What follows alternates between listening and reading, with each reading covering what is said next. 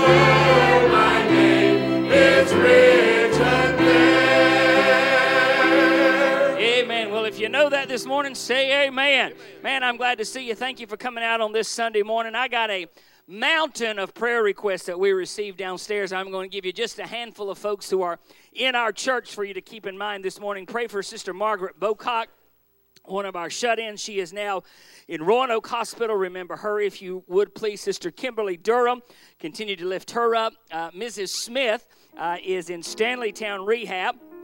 Pray for her sharing a room with the mother of one of our attendees here at our church. Pray also for Annette Rohr. She was in the ER last night but is home today. Sister uh, uh, Chelsea, please remember Chelsea if you would. Chelsea remains at Duke Hospital.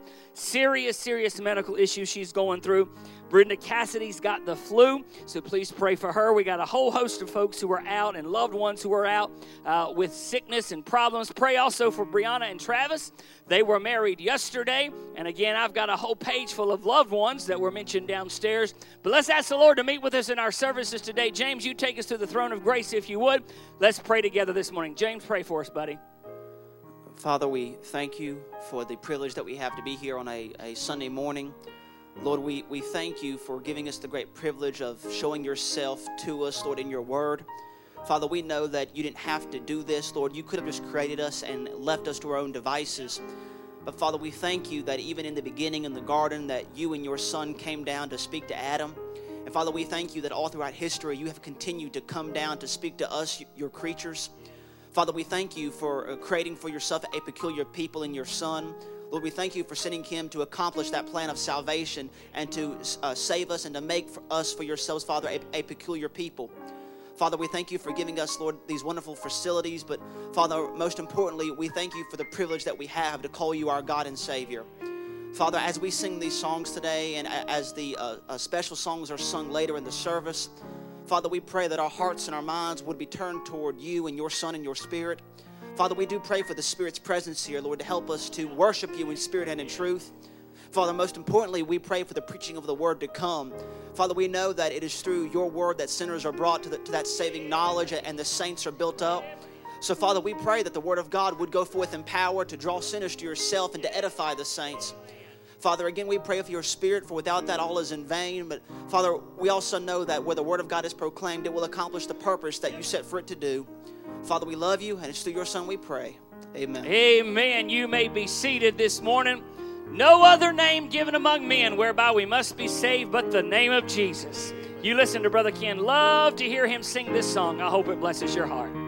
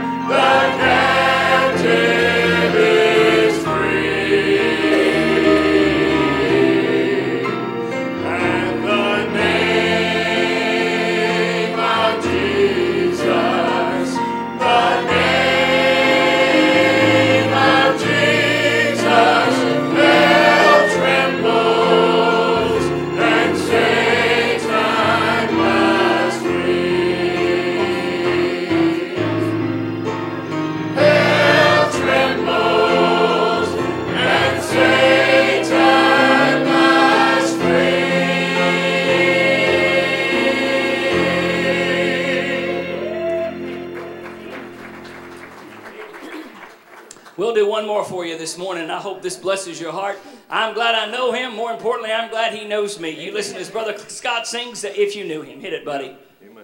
Amen. Bless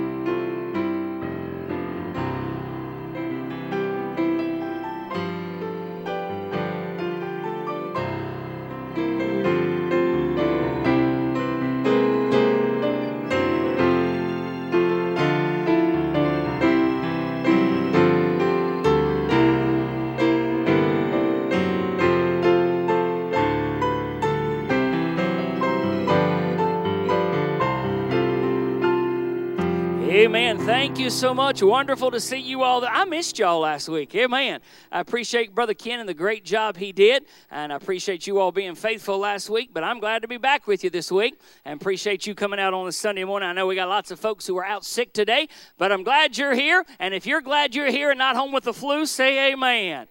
Amen. Several announcements this morning. Uh, don't forget this coming Tuesday uh, will be our next ladies meeting at six or six thirty, baby. What time? You six thirty. I need to update that, ladies. Please note I've got six. That should be six thirty. That's for ladies, teens, uh, young adult females. Uh, we'll have a guest speaker here, Sister Valerie Dowdell, the pastor's wife from Central Baptist Ranch. And then I also put a new update in there uh, for our Central Baptist Church, not Ranch. Central Central Baptist Temple. Well, they should have called it church. Amen. Uh, but she'll be here this coming Tuesday night uh, speaking to the ladies. Uh, a wonderful pastor's wife. I think you'll uh, enjoy her immensely. And then I also want to put uh, call to your attention that uh, five area churches are participating. We called together all those that once were with us in the tent meeting, a couple others as well. so keep that in mind if you would. And then this coming Saturday is, of course, the baby shower for Whitley and Michael at 2 to 4 at Faith Baptist Church. Their registration information is in there. If you haven't already RSVP to Miss Angie, it was a couple of days ago, but they can still do it today. Sister Angie, is that all right? Still do it today. So please let her know today if you're planning on attending, and we sure hope you'll do that. Then I also need to update that should say March the 17th. The Joyful Sounds will be with us two weeks from today. Chalk it all up to flu-induced amnesia. Amen.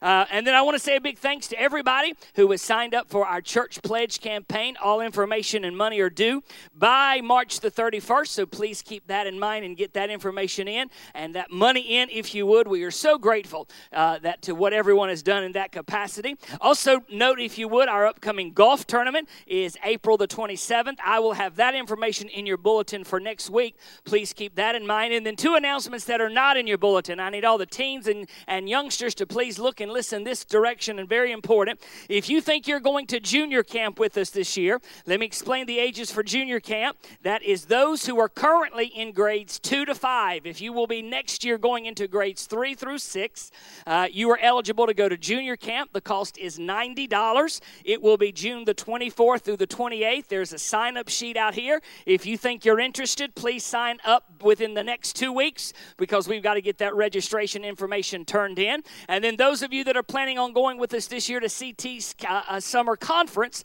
that's of course in July. The cost of that is $300. That uh, includes uh, everything except for one meal, which we're going to help with that. You also need to sign up out there in the next couple of weeks. So again, teen conference or junior camp, uh, please sign up as soon as possible so that we can get some accurate information and get those registration forms uh, sent in as soon as possible. All right, let me get all the little ones. Come make your way down this morning if you're heading to children's church or junior church. Please come on and make your way. If you're visiting, they're going to come around and collect any loose change you got. We call this our penny march. Uh, help support our children's ministries here at the church. Take off, young folks.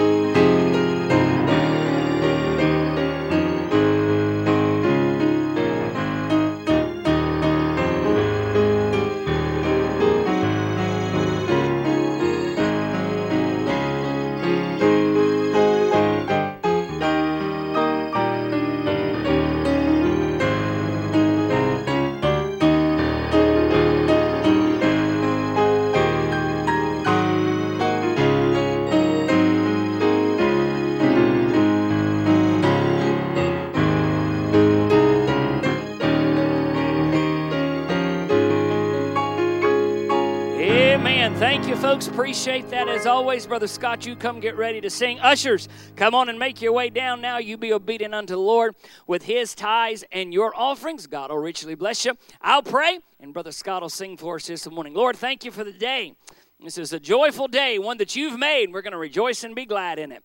Lord, I pray your blessings upon the offering this morning. Lord, that you'd bless Brother Scott as he sings. Bless the gifts, the giver. May every penny that goes in come just to uplift the kingdom of Christ. We love you. Thank you for loving us now. In Christ's name, amen. Sing, Brother Scott.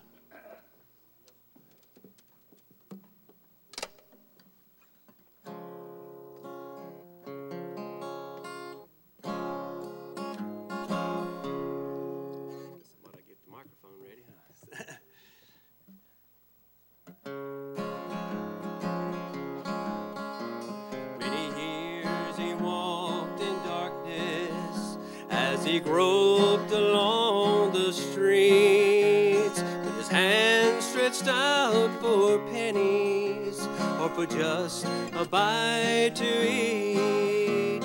It's the story of the blind man who met Jesus on his way, and with the master's touch, the man looked up as the scoffers heard him say, Somebody touch me, somebody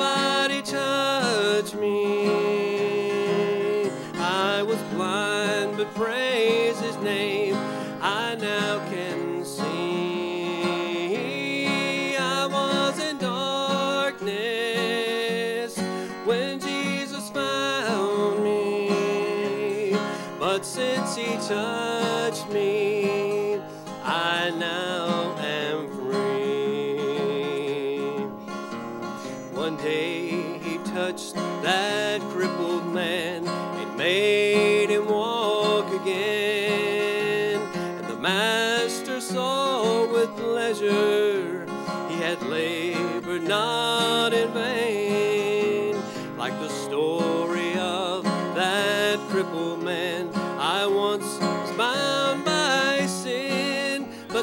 master came, oh praise his name. Thank God, and now can say, Somebody touch me, somebody touch me. I was blind,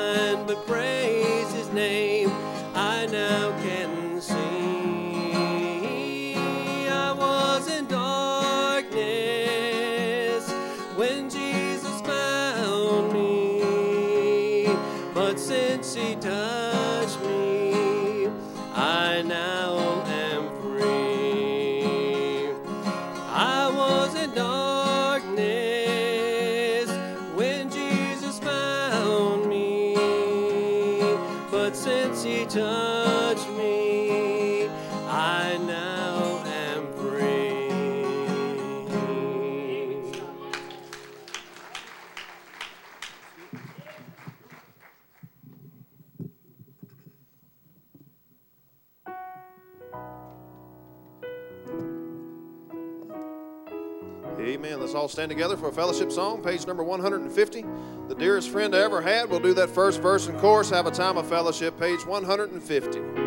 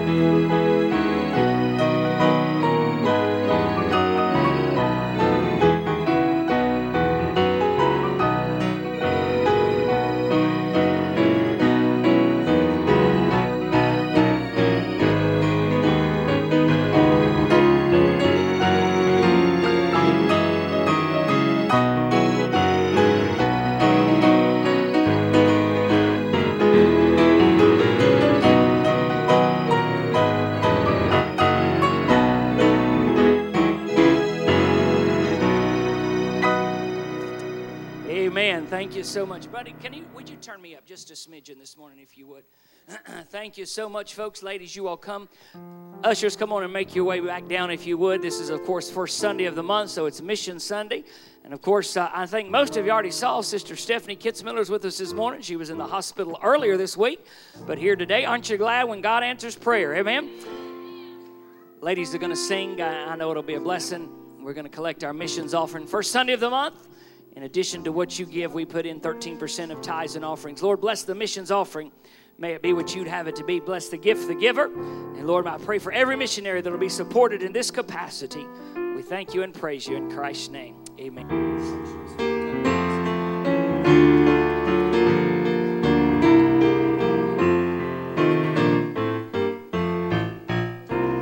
Do you know how it feels know something's missing and hear a still small voice you just keep dismissing? Do you know how it feels to be troubled inside?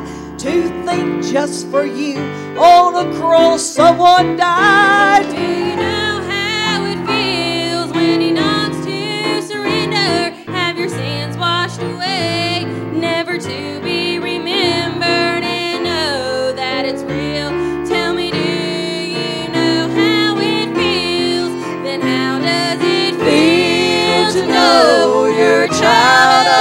King? Your heavenly Father owns everything. How does it feel to know you are loved by the one who created the stars up above? How does it feel to know you're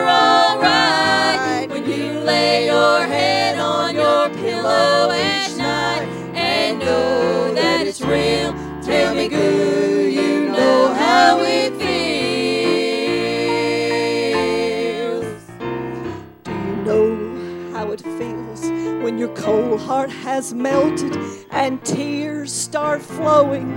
The moment you felt it, do you know how it feels to know you've been changed and it seems that the whole world has been rearranged?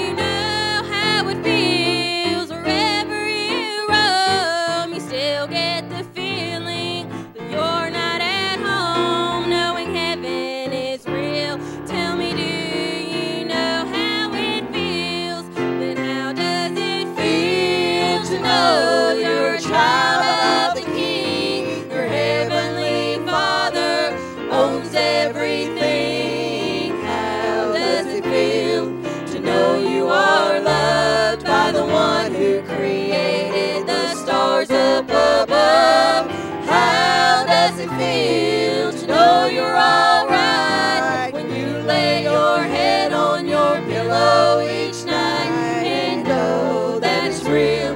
Tell me, do you know how it feels? And how does it feel to know you're a child of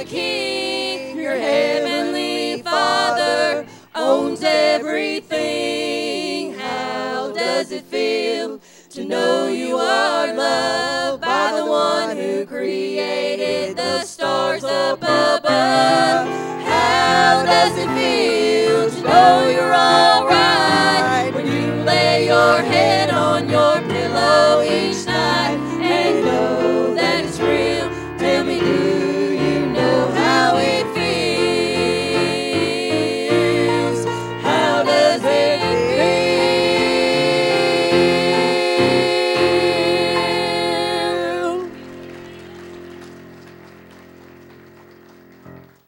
The book of Joshua this morning, please. Chapter number seven, if you would.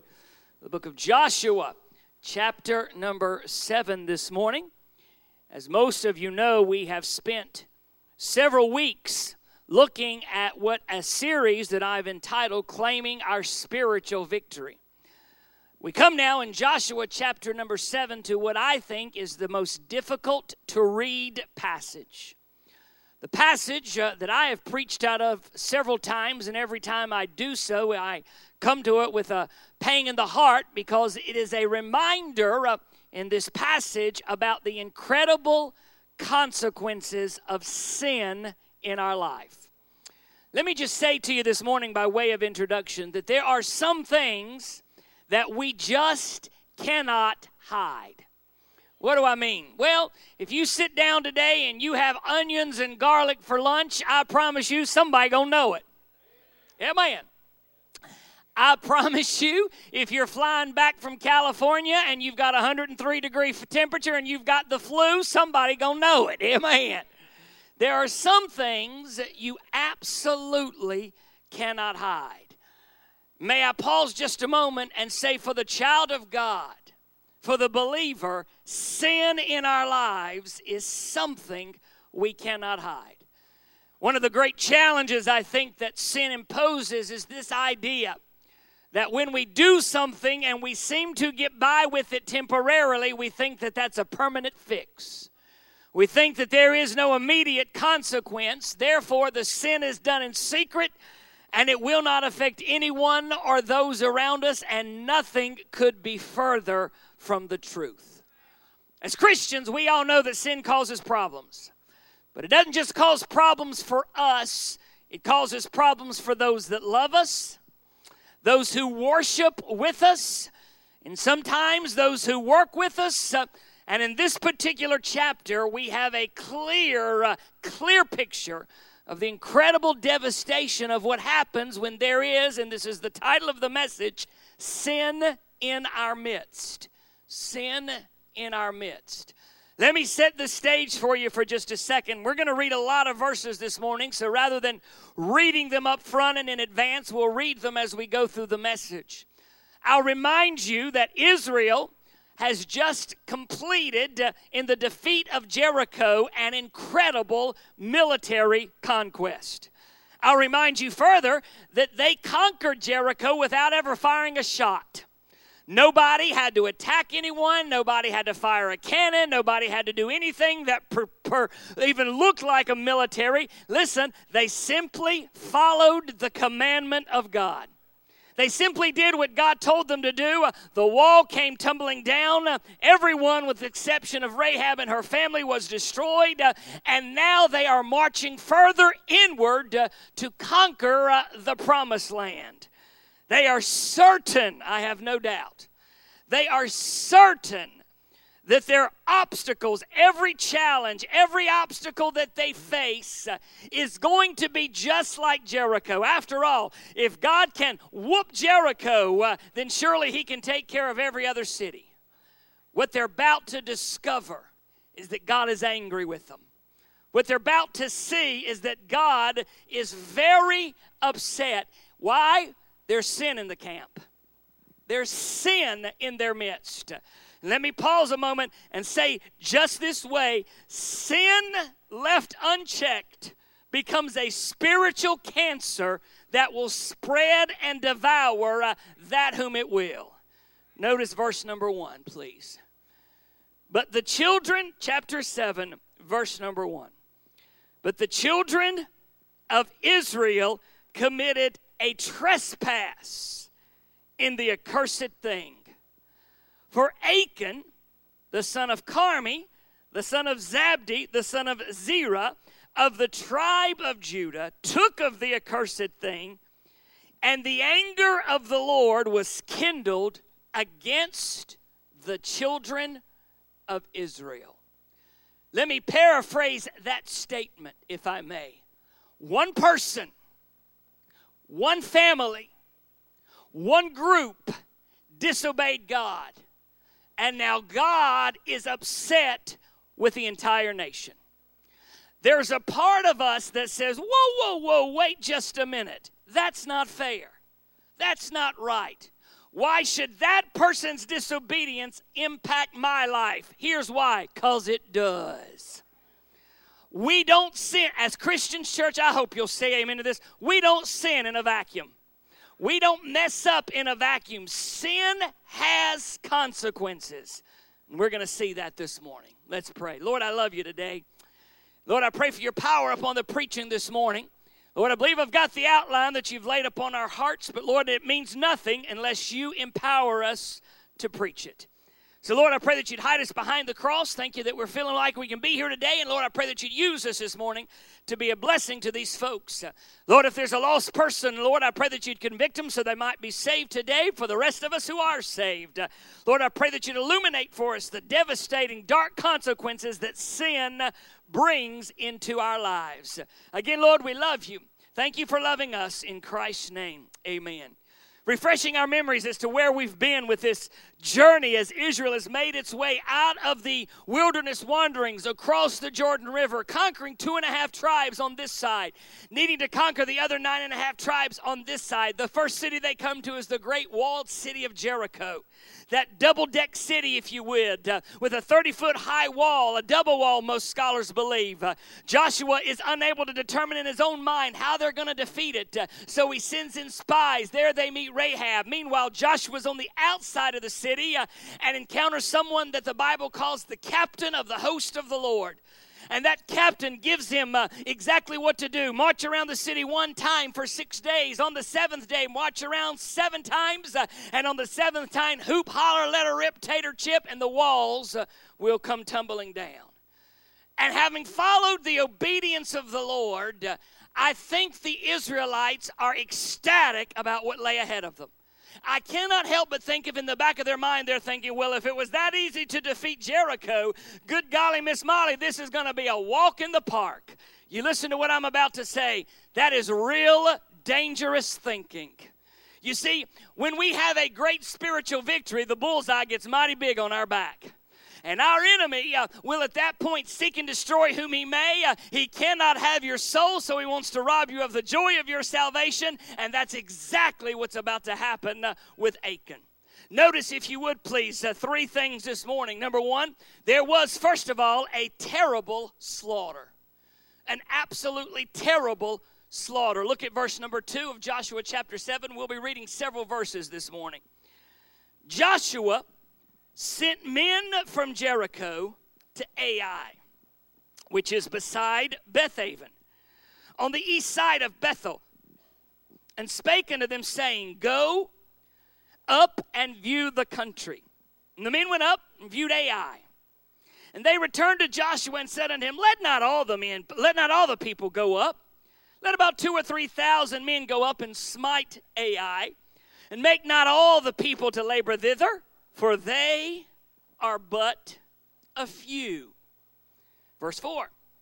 So there went up thither of the people about 3,000 men, and they fled before the men of Ai. The men of Ai smote of them about 30 and six men. For they chased them from before gate even unto Shebarim, and smote them in the going down. Wherefore, notice this clause, wherefore the hearts of the people melted and became as water. After this incredible defeat of Jericho, the next city that they encounter is this tiny little city of Ai. And according to scripture, I think in the back of their minds, as Joshua sends up spies to view the city of Ai and determine their battle worthiness, they see a tiny city in comparison to Jericho. They don't have the wall. They don't have the military strength. Uh, they don't have the might. Uh, and so Israel is absolutely determined uh, we can handle Ai. We can take care of this. In fact, uh, they're so complacent, uh, they're so sure of themselves uh, that they say, we don't even need to send in but a couple of thousand people. I hearken you back to when they marched around Jericho. God said, everybody marches. God sent the entire nation around Jericho because he wanted them to see that this was God's defeat, uh, not our, not theirs. Uh, and so now it's time to defeat Ai. Uh, and the spies come back and say, This is no big deal. We can take this, we can handle it. Uh, only send in just a couple thousand people.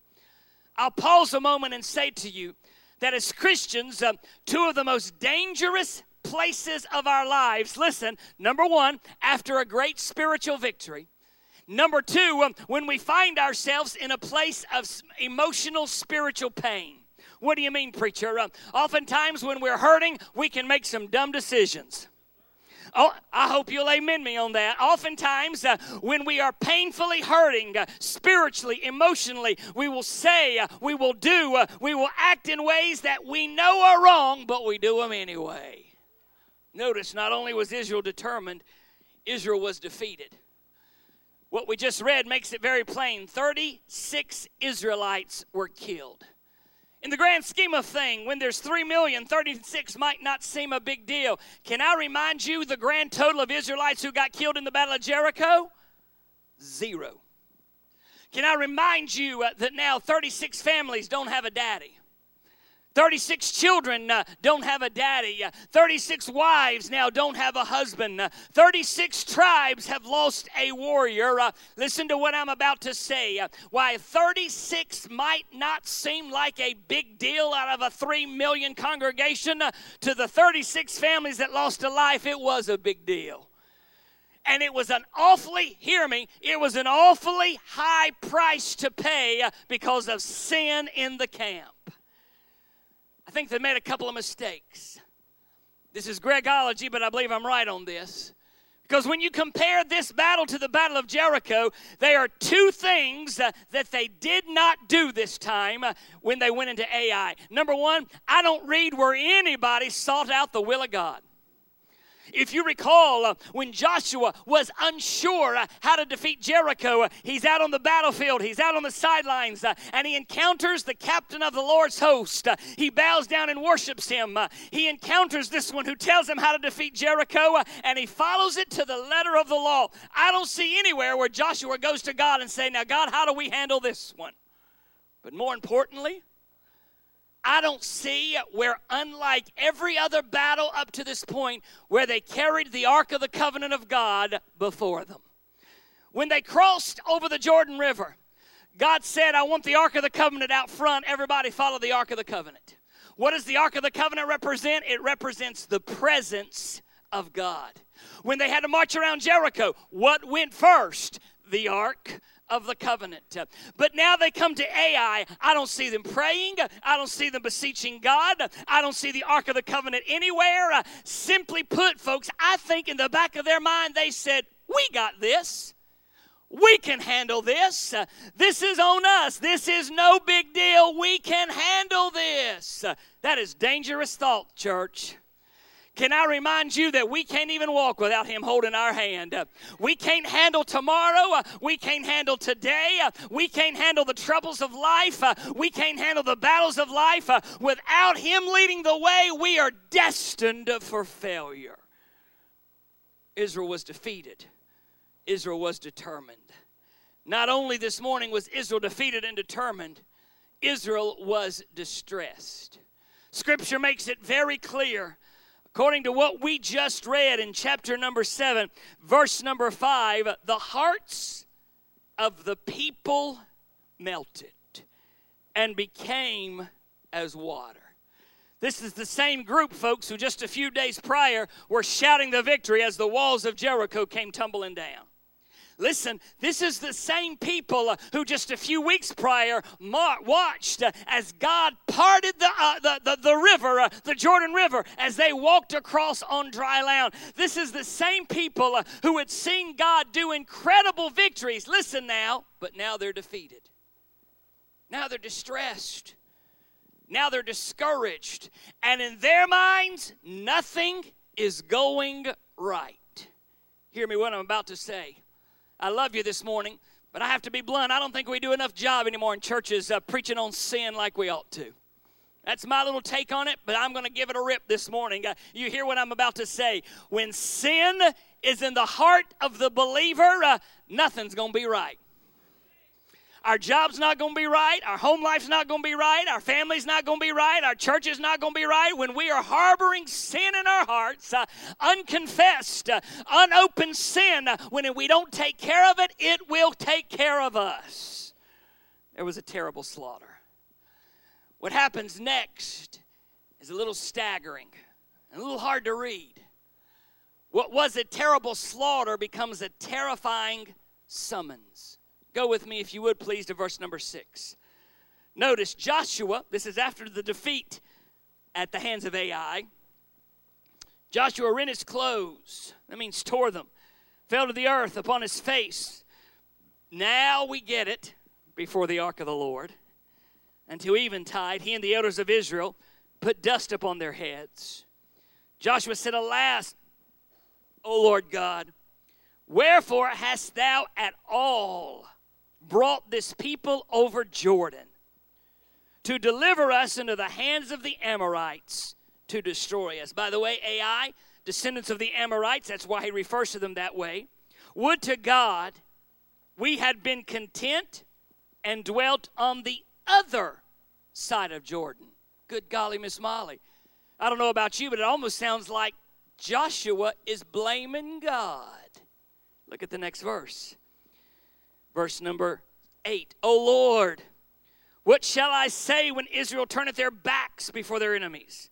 For the Canaanites and all the inhabitants of the land shall hear of it, and shall environ us round, and cut off our name from the earth. And what wilt thou do unto thy great name?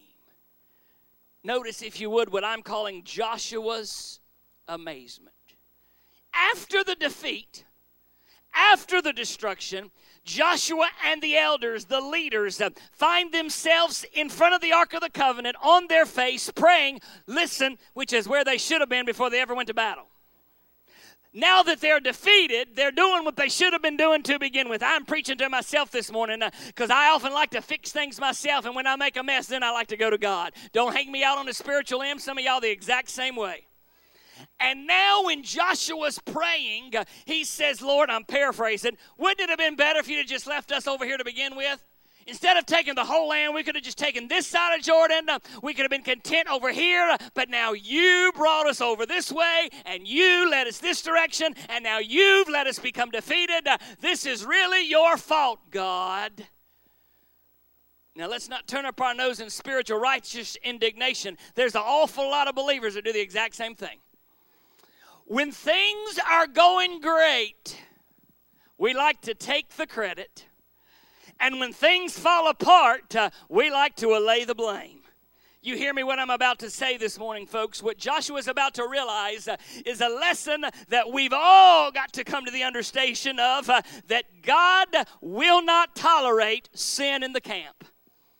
Whether it's our personal lives, our family lives, our church lives, it's got to be taken care of. Joshua's amazement gives way to what I'm calling God's announcement. I love verse number 10. Look at what it says. And the Lord said unto Joshua, Get up, get thee up. Wherefore liest thou upon thy face? Keep reading. God, pulling no punches, not one to sugarcoat anything, says, Israel hath sinned and have also transgressed my covenant which I commanded them, for they have even taken of the accursed thing, and have also stolen and disassembled also, and they have put it even among their own stuff. Let me pause a moment and say, when God says Israel has sinned, uh, there's actually only one person, one family, one tribe. But do you understand that person, that family, that tribe? It impacts the entire nation. According to God, it does. Keep reading, verse number 12. Therefore, the children of Israel could not stand before their enemies. This is God still speaking. But turned their backs before their enemies because they were accursed. Neither will I be with you anymore. Look at this clause. Except you destroy the accursed thing from among you. Or except you destroy the accursed from among you. What is God saying? He's saying, Joshua, I was there when you crossed the Jordan River. I was there and I fought the battle when you destroyed Jericho. And I was also there uh, when I let Ai whoop your hind end. And unless you take care of the sin in the camp, uh, your hind end whooping days ain't over. Unless uh, you take care of this, uh, you ain't seen nothing yet. How many of you folks uh, understand uh, those of you who are young may not get this, uh, but how many of you folks there's understand there's a bit of a difference between a gentle spanking and a whooping? Amen. A gentle spanking is a little bit of a love tap. A whooping is something that you get called on social services for. Amen. I tell my family all the time, it's a good thing I raised my children when I did because they would have been taken from me. I guarantee it. Last Sunday, we were at a Wayside Baptist Church before I accepted the pastorate of, of Amazing Grace. It's the Sunday before Mother's Day uh, 2001 it's our last Sunday. The church has got several things planned for us, uh, and I did that Sunday morning what I've had to do, what I had to do virtually every Sunday morning of that child's life. I had to take him out and be whoop him. But on this particular Sunday, uh, as we're going out the back, he screamed, Somebody help me! What did you do? I laughed and then I whooped him. Amen. You see, folks, there is a big difference between a gentle spanking and a whooping, and Israel just got whooped. Why? Because there's sin in the camp. There's sin in the camp. And God makes the point very clearly uh, unless you take care of this, it will perpetrate and permeate. May I simply say this, folks? Covered up though we may, God knows about our sins. God, listen, amen me on this. God hates our sin. He doesn't hate us, but He does hate our sin. Sin always impacts those around us. Sin will hinder God's work in our life and in the church, uh, and sin will be dealt with. It'll either be dealt with by us or by God. It'll impact everything and everyone around us. Number one this morning, we've got a terrible slaughter. Number two, we got a terrifying summons where God says to the Israelites, You got a problem. And I'm not going to fix it. You got to fix it. Number three, we get to what is, I think, some of the most difficult verses in Scripture to read. There is a tragic sentence. Notice, if you would, in verse number 16, the sinner becomes confronted. Verse 16 is very challenging to read, but it says, well, let's go back and read it all. Jo- Joshua rose up early in the morning, verse 16. Brought Israel by their tribes. The tribe of Judah was taken. You understand what that means? Joshua summoned all the leaders of the tribes together. And one by one, God is going to tell Joshua where this sin is. Is it Naphtali? No. Is it Manasseh? No. Is it Zebulun? No. Is it that? No. Is it Benjamin? No. Is it Judah? Yes. Tribe of Judah is taken. Verse 17. He brought the family of Judah. And he took the family of the Zarhites. He brought the family of the Zarhites man by man, and Zabdi was taken. So now we know it's Judah. So the leaders, the fathers of all of the families are lined up. Is it this family? No. Is it this family? No. Is it this family? No. Is it this family? Yes. Everyone but this family is sent home. And then all the individual members of that family uh, are brought together. Is it this one? No. Is it this one? No. Is it this one? Yes. One by one, God is narrowing down who the culprit is. Notice verse number 18. And he brought his household man by man, and Achan, the son of Carmi, the son of Zabdi, the son of Zerah, the son of, of the tribe of Judah, was taken. And Josh, can, can I can I pause a moment? I, I don't know why I never thought about this before until this morning, actually, when reading through this yet one more time. You know, God could have said straight up, it's Achan. I mean, God did not have to go through this process. He didn't have to line up all 12 tribes. He didn't have to line up all the families of Judah. He didn't have to line up all the fathers of each of the tribes. He could have said, It's Achan. Ever wonder why he did this way? I, I, I think there's two reasons. Number one, he wanted to, this is Gregology, I think he wanted to give time for Achan to repent.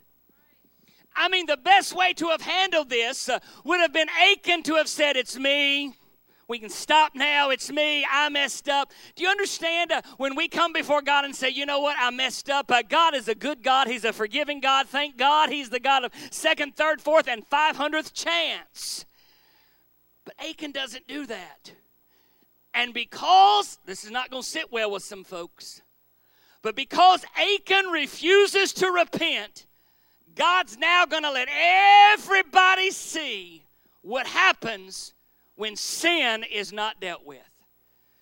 You that might not sit well with our 21st century dispositions. We might not like this idea being made an example of, but here's the rub of it. Uh, if that sin is not dealt with, uh, it will spread through the tribe of Judah. It'll spread through the other families. Uh, it'll spread to the other tribes, and before you know it, uh, Israel will be turned upside down because that cancer was not rooted out.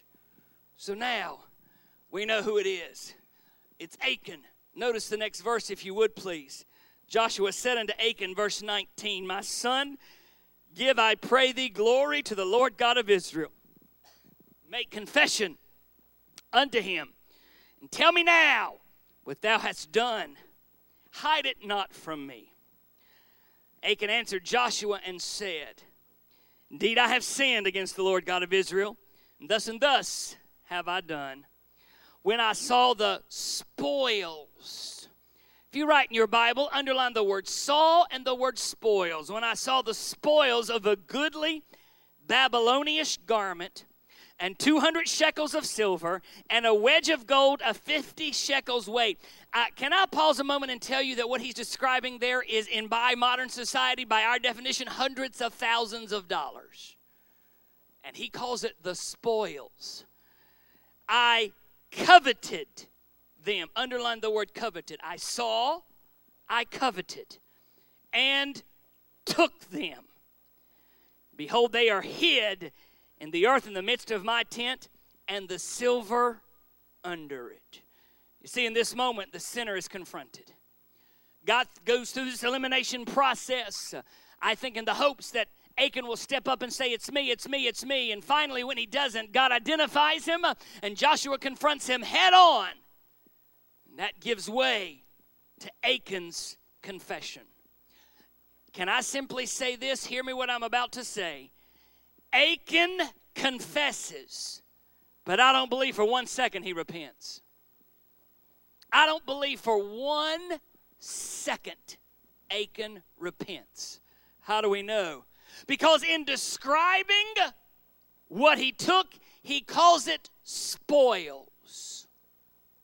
He says, I saw the spoils a Babylonish garment.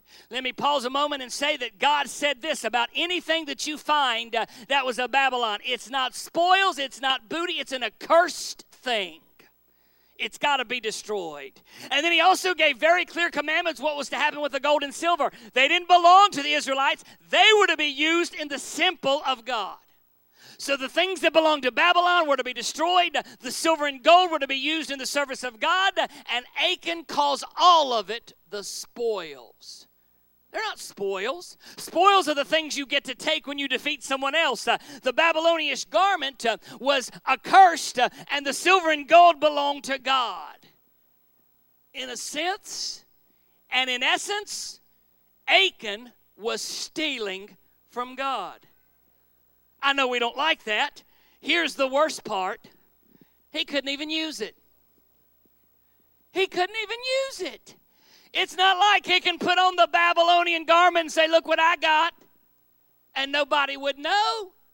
Those Babylonian garments were outfitted in the grandiosest of colors. Uh, he could not parade that around anybody. They're nomads, folks. Uh, you don't just stumble upon $200,000 worth of gold and silver one day. He stole it. And he's sorry he got caught. Never once does he say, I'll give it back to God. Never once did he say uh, that I will confess my sins. Simply put, you listen now, all of us, listen, say amen. Every one of us sin. And God blesses the person who takes care of sin the right way. God will bless the person who not only confesses but repents from the sin. Now, I want you to notice the progression in Achan's heart in verse 21. He says, I saw, I coveted, I took, and I hid. I saw, I coveted, that means I liked what I saw. I took, as if it was mine, and because I knew it was wrong, I hid it. Can I pause simply and say this? That is the progression for every believer when they get entrapped in sin. We see something we like, we decide we got to have it, we take it for ourselves, uh, and then we hide it away, hoping no one will discover it. Contrast that with how Joseph reacted. Joseph is the great example of how mankind ought to deal with sin. When Potiphar approached him and grabbed him, he fled. Potiphar was smart enough to know, I can't handle that woman. By the way, ain't too many men can say amen right there. He said, I can't handle this. It's too much sin for my life. Uh, I'm not going to try to stay here and handle this. I will flee. What does Peter describe Satan as? He calls him a roaring lion, seeking whom he may devour. I'm a huge fan of nature shows, I love to watch them. In fact, my wife gets so tired of them, we'll be in a hotel somewhere and I'll immediately flip to National Geographic Channel and I'll say, honey, what do you want to watch? And she'll say, anything but that. One of the things that I have discovered is that when a lion is out on the prowl and he's hunting antelope or he's hunting deer or he's hunting bison, the very instant that one of those creatures gets a whiff of that lion, you know what they do? Run. They don't say, hey, y'all, Come on, there's a lion over here. He doesn't call up all of his buddies and say, Look over yonder. Let's get as close as we can. One of y'all open the mouth. I'm going to stick my neck down it and see what happens. That's what we do. And then we step back and wonder, I don't know what happened, preacher. It just snapped down on my neck. No, what happened was we smelled a lion we liked it, we took it, and we hid it. Notice the last thing. Again, I'm done this morning, but this is difficult to read, but it's important. Please go to verse 22.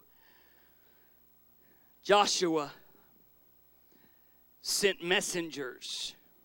They ran into the tent. Behold, it, all the it is all the stuff, was in the tent, the silver under it. They took them out of the midst of the tent and brought them unto Joshua unto the children of Israel and laid them out before Joshua. Keep reading, folks. Joshua and all Israel with him took the son of Achan, took Achan the son of Zerah, silver and the garment, the wedge of gold, and his sons and his daughters and his oxen, and his asses and his sheep and his tent, and all they had, brought them to the valley of Achor. Verse 25 Joshua said, Why hast thou troubled us? Lord shall trouble thee this day.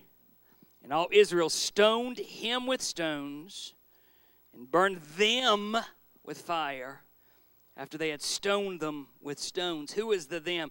It's the whole family, church. It's the whole family. They raised over him a great heap of stones, and to this day, so the Lord turned from the fierceness of his anger Wherefore the name of the place was called the Valley of Achor unto this day. For a long time, I struggled with these five verses. I struggled, and we, I'm transparent here. I get why God had to root out Achan. I get it, I understand it. But I didn't get why he had to take care of Mrs. Achan, the kids, then I read a commentary two years ago that absolutely changed my thought pattern. Here's what the commentator said Daddy doesn't bring in $250,000 worth of stolen goods and the people in the tent not know about it. Daddy doesn't bring in a big old Babylonianish garment and all of this stuff uh, and everybody not know about it. Yeah, Achan was the one sinning but Mrs. Achan and the kids turned a blind eye and suffered a high price for their sins. You hear what I'm about to say, folks? This doesn't fit 21st century sensibility, but here's the rub. I'm going to give you an analogy that I hope will make sense to you. One of the things that keeps me trying to be on the straight and narrow is I'm awfully scared of what will happen to my family if I don't. What do I mean, preacher? You see, I've seen an awful lot of children and grandchildren abandon God because of what mom and daddy did. It's one of the tragedies of life today. I've seen an awful lot of second and third generations uh, have nothing to do with God because of mistakes that parents made. You say, well, Preacher, wait a minute. Are my children and grandchildren going to pay for the consequences of my sin? Here's the rub, folks. If I go out and mess up uh, on God and destroy my testimony and this church's testimony, don't you think it's going to impact my children? Of course it will. Maybe their children? Of course it does. Here's what I want you to get we don't sin in a vacuum, it impacts those we love and those who love us. Let's stand to our feet.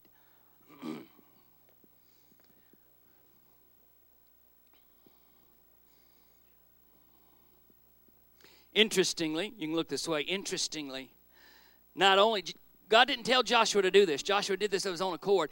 He didn't just handle it the correct way, they set up a monument, a mountain of stones so that when other generations would come by and say, What do these stones mean? Joshua could say, or daddy could say, or grandpa could say, This is what happens when you disobey God. If you'll recall, when they crossed the Jordan River, they set up a monument. So they could say, This is a memorial of how good God is to us. But over here is a memorial of what happens when we disobey God. I want you to bow your heads with us. I want to make two simple statements. If you're here today and you've never been saved, the day of your salvation is now. Today. Step out this moment. But if you're here today, there's something you need to deal with. Now, not, there's not a person in this room who's going to turn up their nose if you step out. If there's something, if you're honest, most of us have something we need to deal with something you need to deal with, step out right now. Don't wait for somebody else. Come on, step out right now. I want Brother Ken to sing us one verse. Just one verse. You come on. Sing for us, buddy.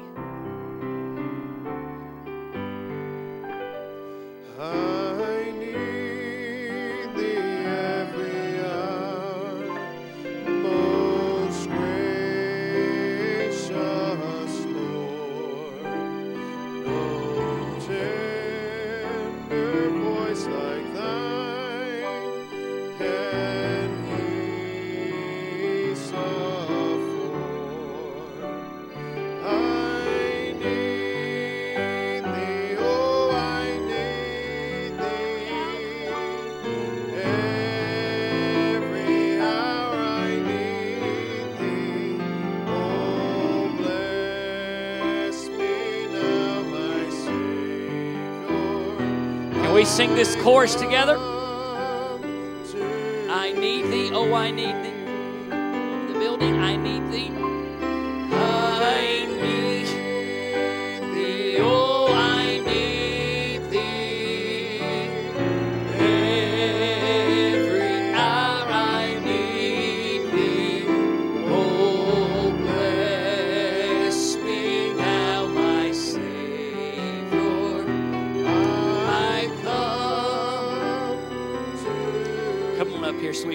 If you would. This is Megan Helms. Come to unite with our church this morning. Come up here and stand with her if you would, so she won't be by herself. Uh, a lot of you are like me. You watched this young lady grow up, and now she's an adult serving the Lord. She came in a few weeks ago and said, "Preacher, I'm ready to join." I said, gave her the stuff. I said, "Here's what you need to do." So she's come to unite with our church, been saved and baptized. Uh, all in favor of accepting her into our congregation? Would you say aye? Any opposed? Come around, shake hands with her if you would. Let her know you love her. Going to be praying for her. Brother Ken, dismiss us in prayer, please. Six o'clock for services tonight. Brother Ken. Heavenly Father, God, we do thank you, Lord, for this day. Was be able to be back in your house. Father, thank you for the faithfulness of your people. God, we thank you, Lord, for our pastor, God, him speaking to our hearts today. Lord, on the seriousness of sin, Father, help us to continually realize what sin does to all of our lives. Father, I pray, Lord, that you would bless the rest of this day. Father, be with us this evening as we meet back at 6 o'clock. Father, we do thank you for Jesus. It's in his name we do pray. Amen.